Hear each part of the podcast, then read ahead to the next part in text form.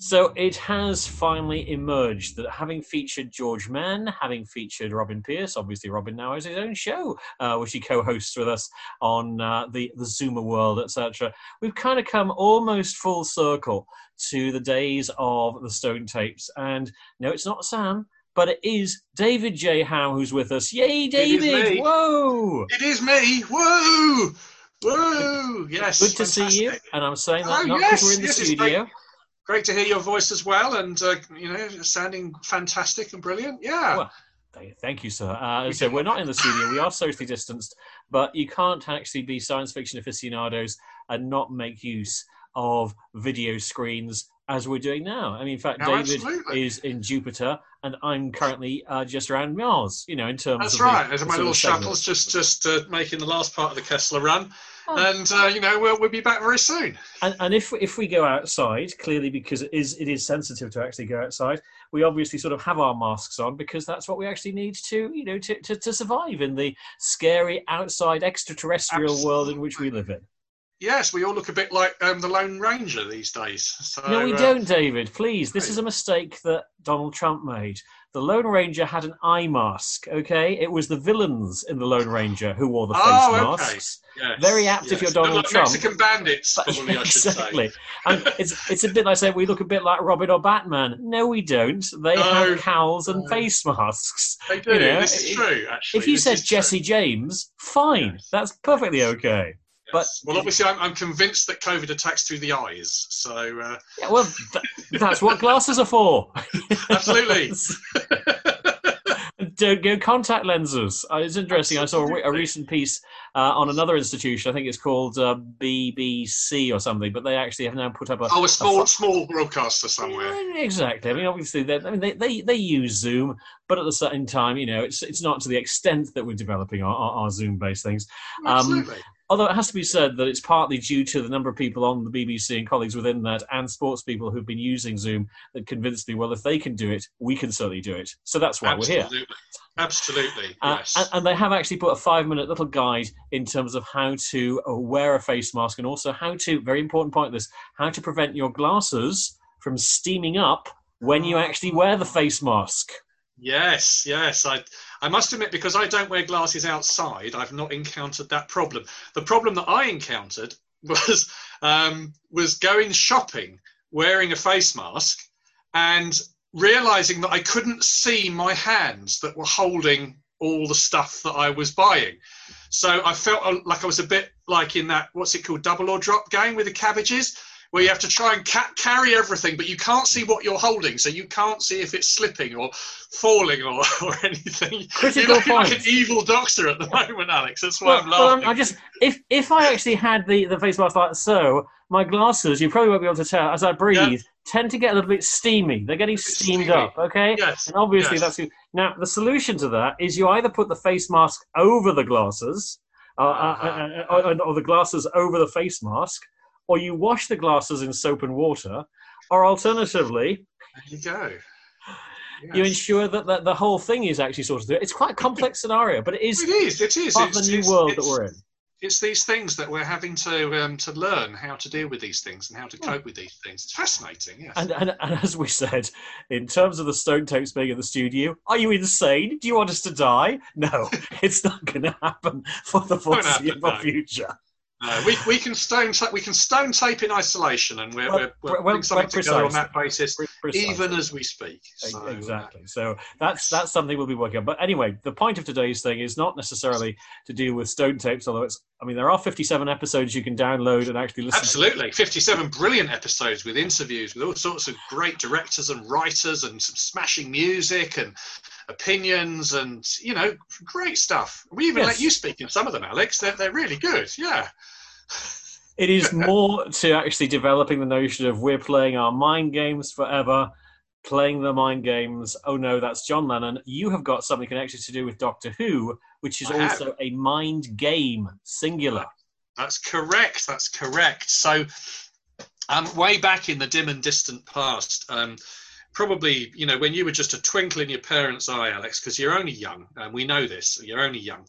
Um, there was a thing called the Wilderness Years in Doctor Who. Now, I'm sure you've spoken about this with my esteemed colleagues, Alan and Fiona have probably talked to you all about the wilderness years. Now, this was a period of time um, between uh, 1989 and um, 2006. No, 1996, actually 1996, when the TV movie was on. And then I suppose up until 2005, when the show came back properly with um, Christopher as the Doctor. Um, when there was no Doctor Who on BBC television, and these were generically called the Wilderness Years. And in this period, um, a lot of Doctor Who fiction was published by Virgin Publishing and then the BBC.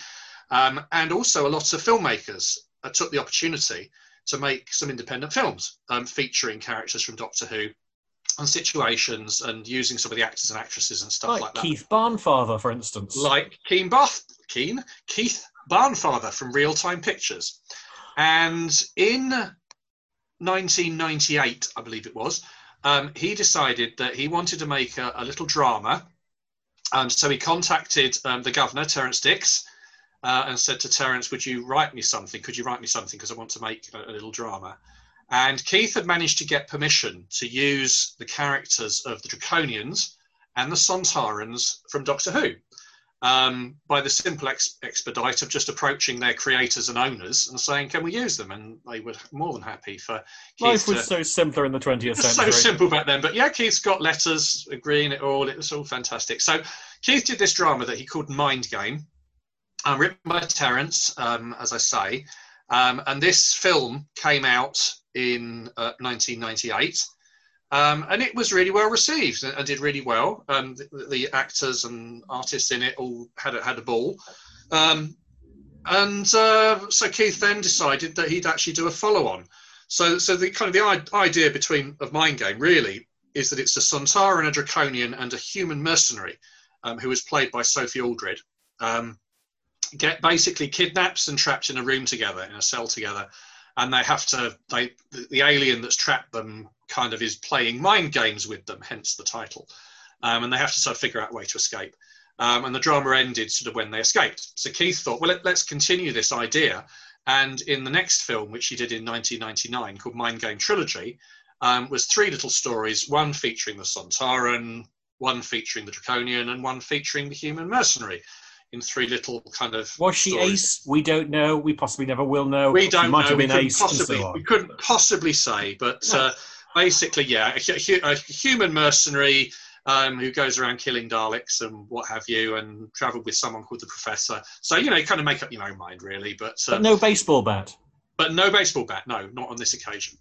So those are the films that came out way back then.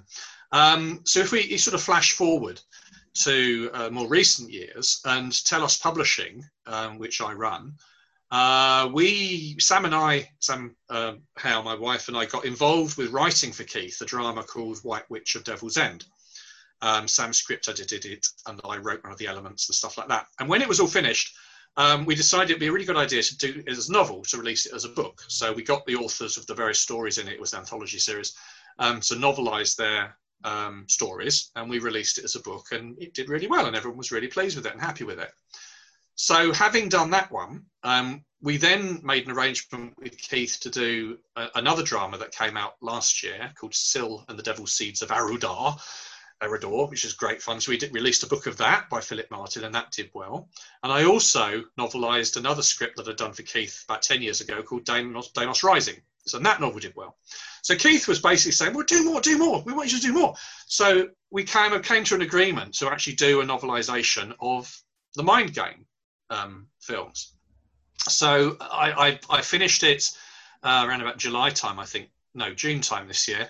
Um, when you were having your own mind game in lockdown. Brilliant. Yeah, absolutely. I had great fun doing it, stitching it all together and um, playing and writing with Draconians and Sontarans and this human mercenary.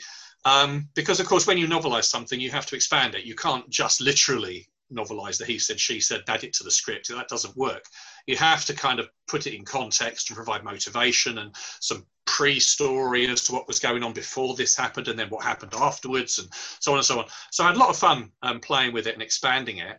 And um, and the book hopefully will be out next month in August. So we're busy taking orders at the moment. Um, telos.co.uk is where you can order the book. And um, as soon as we go to print, then there'll only be a certain number done, and when they've all gone, they've all gone. And That's the way we do all of these books, and we do them as a as a limited edition.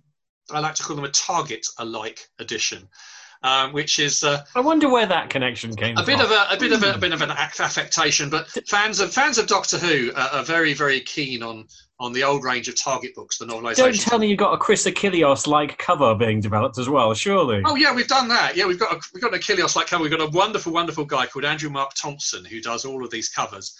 And Andrew is an absolute genius at kind of capturing a retro feel um, to the imagery and the covers and the typography and everything. So Andrew's been doing the covers and he's done one for Mind Game.